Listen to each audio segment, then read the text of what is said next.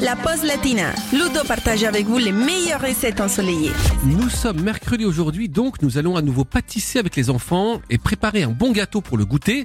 Je vous propose un délicieux cake aux poires et au sirop d'agave pour 4 personnes et pour lequel il nous faut une conserve de poires au sirop avec environ 4 poires à l'intérieur, 3 œufs, 100 g de beurre doux, 100 g de sirop d'agave, 200 g de farine et un demi-sachet de levure chimique. Première étape, vous coupez le beurre en dés, vous les placez dans un bol et vous faites fondre au micro-ondes. Ensuite, dans un récipient, vous versez le sirop d'agave et les œufs, vous fouettez et vous incorporez progressivement le beurre fondu, vous versez la farine au fur et à mesure sans cesser de mélanger la pâte. Maintenant, vous pouvez égoutter les poires et les couper en dés ou en fines lamelles et les ajouter à la préparation. Puis, vous allez préchauffer le four à 180 degrés, beurrer et fariner un joli moule à cake et enfourner tout ça 30 à 35 minutes.